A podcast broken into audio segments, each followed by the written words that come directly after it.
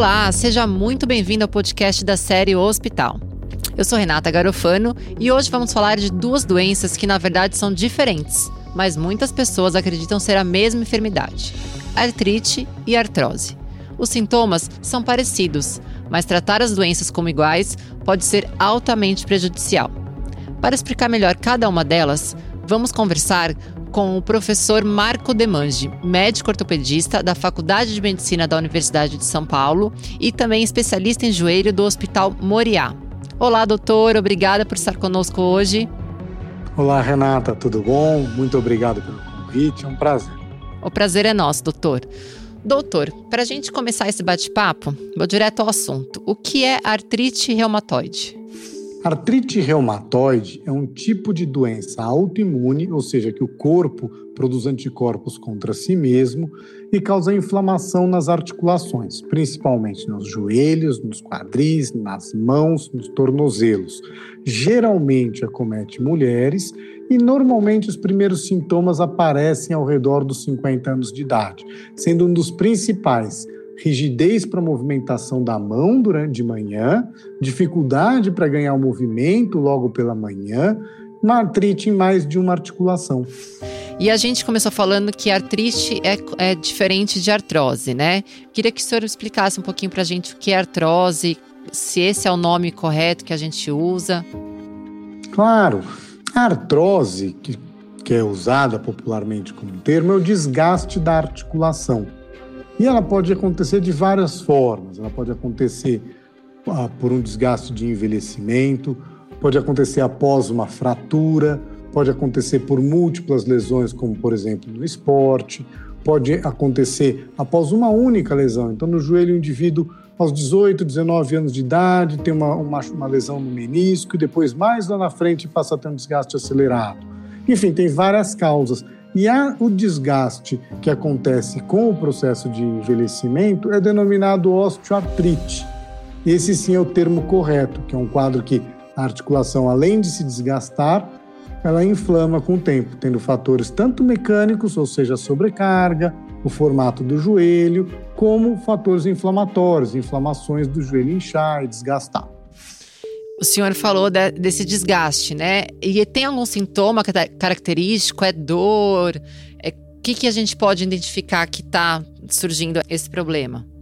O principal sintoma é ter dor que piora com o aumento da, da sobrecarga, ou seja, dor que piora ao andar mais, ao descer escadas, ao subir escadas, ao correr. Começa dessa forma. Perfeito, doutor. A gente pode falar assim que pessoas que se exercitam mais, fizeram exercícios de mais alto impacto, têm uma propensão a ter esse problema mais para frente na, na vida adulta, na velhice?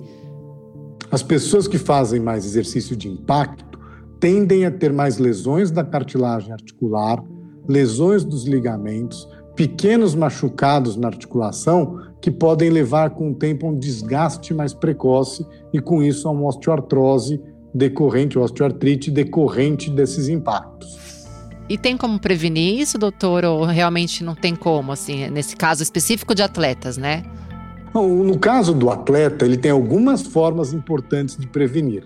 A primeira é estar com a musculatura adequada e proporcional ao tipo de atividade física que ele vai fazer. A segunda é estar com o peso dentro do peso ideal. Um exemplo muito típico disso é quando a gente faz um salto, por exemplo, um jogador de vôlei, quando ele faz um bloqueio ou uma cortada, a sobrecarga sobre o joelho e a carga sobre o joelho é entre 5 e 8 vezes o peso do corpo. Quando a gente caminha, está em torno de, de uma, duas vezes o peso de corpo. Quando a gente anda de bicicleta, meia vez.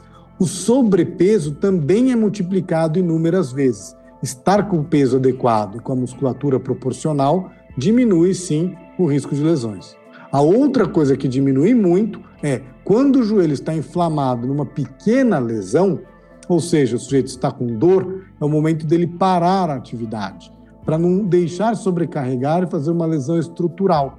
O exemplo paralelo para as pessoas entenderem é que se a gente sai no sol fica com a perna, pele vermelha, o ideal nessa pequena inflamação e queimadura é esperar voltar ao normal antes de continuar todo dia no sol até formar uma bolha ou se queimar.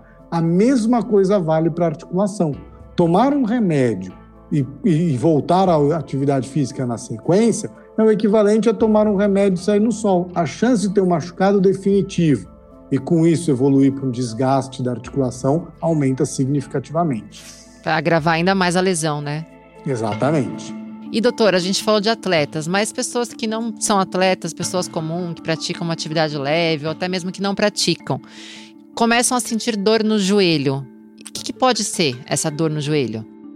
A dor no joelho pode, pode acontecer por diversos fatores: inflamação nos tendões, as tendinites, inflamação nas bursas, as bursites, machucados e inflamações nos meniscos, mas também pode ser um desgaste inicial da articulação, a osteoartrose ou a osteoartrite.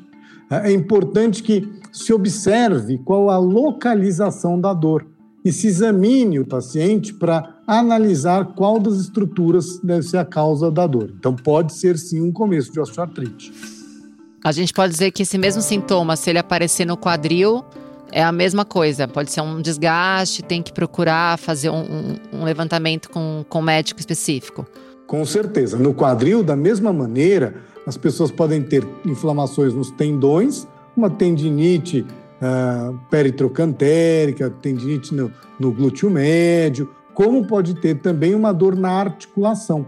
E uma das maneiras que o médico consegue diferenciar é pela localização da dor, que geralmente é da osteoartrite do quadril é mais na virilha do que na borda, e a pessoa começa a ter uma piora da dor ao cruzar as pernas ou tentar fazer um 4 com o formato do, do quadril.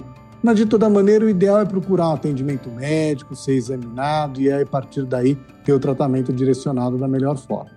Uma coisa que eu escuto muito, principalmente por ser mulher, é que o salto alto provoca dor no joelho.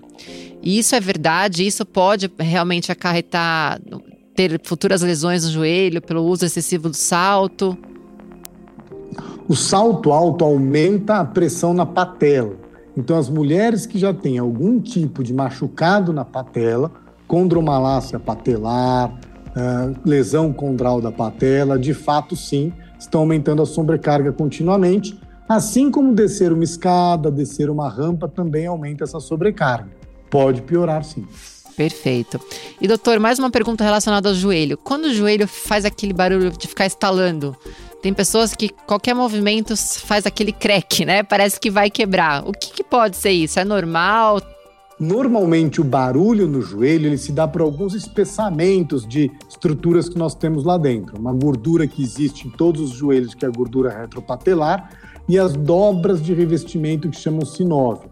Isso pode acontecer ao acaso, pode acontecer por já ter isso de nascença ou pode ser uma reação de proteção do organismo a alguma lesão da cartilagem articular. Quando o estalido não, não tem dor nenhuma, é, geralmente ele vem mais ao acaso. Os estalos que têm algum tipo de dor ou pessoas que têm dor no joelho e também esse crack, geralmente ela é reacional, como se fosse uma cicatriz, que se formou no joelho para proteção. Um paralelo, só para entender didaticamente, é como se a pessoa tivesse uma pele espessada de um calo. O calo no pé pode acontecer ao acaso, pelo sapato apertado ou um joanete, ou várias outras coisas. Então, seria o equivalente a isso. E aí, procurar o motivo é o ideal. O paciente ser examinado e avaliado para ver se tem alguma justificativa para esse barulho. E quando que esse paciente precisa ir para uma cirurgia? Quais são os casos que são necessários essa intervenção? Isso é muito variado. A gente tem vários tipos de cirurgia, principalmente no caso do joelho. Existem situações em que pessoas jovens têm machucados localizados na cartilagem articular e esses machucados podem ser consertados com alguma cirurgia, como se fosse um, um, um buraco ou uma área de lesão que pode ser coberto com algumas técnicas. Quando o paciente tem uma dor importante, que pode ser tratado adequadamente com uma cirurgia e que não melhora com tratamento não cirúrgico, é uma primeira indicação. A outra situação, quando a gente vai falar da artrose, da osteoartrite em si, é quando o paciente já tem um desgaste e que as medidas de tratamento sem cirurgia, que são as mais diversas, fortalecimento, tem vários produtos que a gente pode usar no tratamento não cirúrgico, também é, trazem no paciente um desconforto que ele precisa ser tratado cirurgicamente. Alguns parentes são importantes da gente fazer. a gente sempre vai analisar a idade, o quanto se a gente esperar para operá-lo, para fazer a cirurgia, o joelho, a articulação pode piorar a ponto de atrapalhar a cirurgia futuramente, e se é possível fazer algum tipo de cirurgia diferente da prótese de joelho ou do revestimento antes daquele momento. E, e para não perder essa janela de oportunidade, a gente faz essa análise. Quando nada disso pode ser feito, é quando o paciente tem um desconforto bastante importante. Então, a idade mais avançada interfere bastante nisso. É, na realidade, o que acontece é que a idade muito jovem uh, faz a gente tentar evitar cirurgias que demandem substituição do revestimento, as próteses. As idades muito jovens fazem a gente tentar cirurgias de preservar o restante da articulação e diminuir a progressão. A idade muito avançada também é um fator, então a gente não quer que o paciente chegue numa idade muito avançada a ponto de uma dificuldade maior para a cirurgia. E quando o senhor precisa fazer uso de prótese, né, tanto no joelho ou quanto no quadril, a recuperação desse paciente é, é complicada? Consegue ter uma vida normal depois de um tempo? Como é que é, doutor? A recuperação está sendo cada vez melhor. Antigamente, essa era uma cirurgia que deixava a pessoa debilitada por um tempo mais importante. Atualmente, os pacientes andam depois da cirurgia ou no mesmo dia ou no dia seguinte, usam o andador por um período curto, de uma semana. Ah, isso vai variar um pouco de pessoa para pessoa, de como ela estava antes da cirurgia, e um período de bengala. É claro que pessoas que se te deixarem muito tempo a musculatura se perder, talvez precisem mais tempo de uso de suporte. Pessoas que têm menos tempo, menos. E a dor é bastante controlada hoje depois da cirurgia, então ela melhorou demais. Né? Hoje em dia, os pacientes, depois de uma cirurgia dessa, eles vão direto para um quarto, é extremamente infrequente precisar de uma unidade de terapia intensiva algo nesse sentido. Então, já é uma cirurgia muito melhor em relação à recuperação do que as histórias que se ouve do passado, que os pacientes ouvem do passado e têm algum receio. E doutor, estou sentindo uma dorzinha no joelho, um incômodo no quadril. Já devo, então, de, de imediato procurar um médico? Se essa dor for uma dor de um dia, que você fez um exercício na academia e dois, três dias depois passar, não necessariamente. Mas se ela for uma constante, sim. Se ela for repetida, fez o exercício, tem a dor, melhora por dois dias, fica bem, faz o mesmo exercício, tem a dor, e assim vai, é uma situação de procurar sim.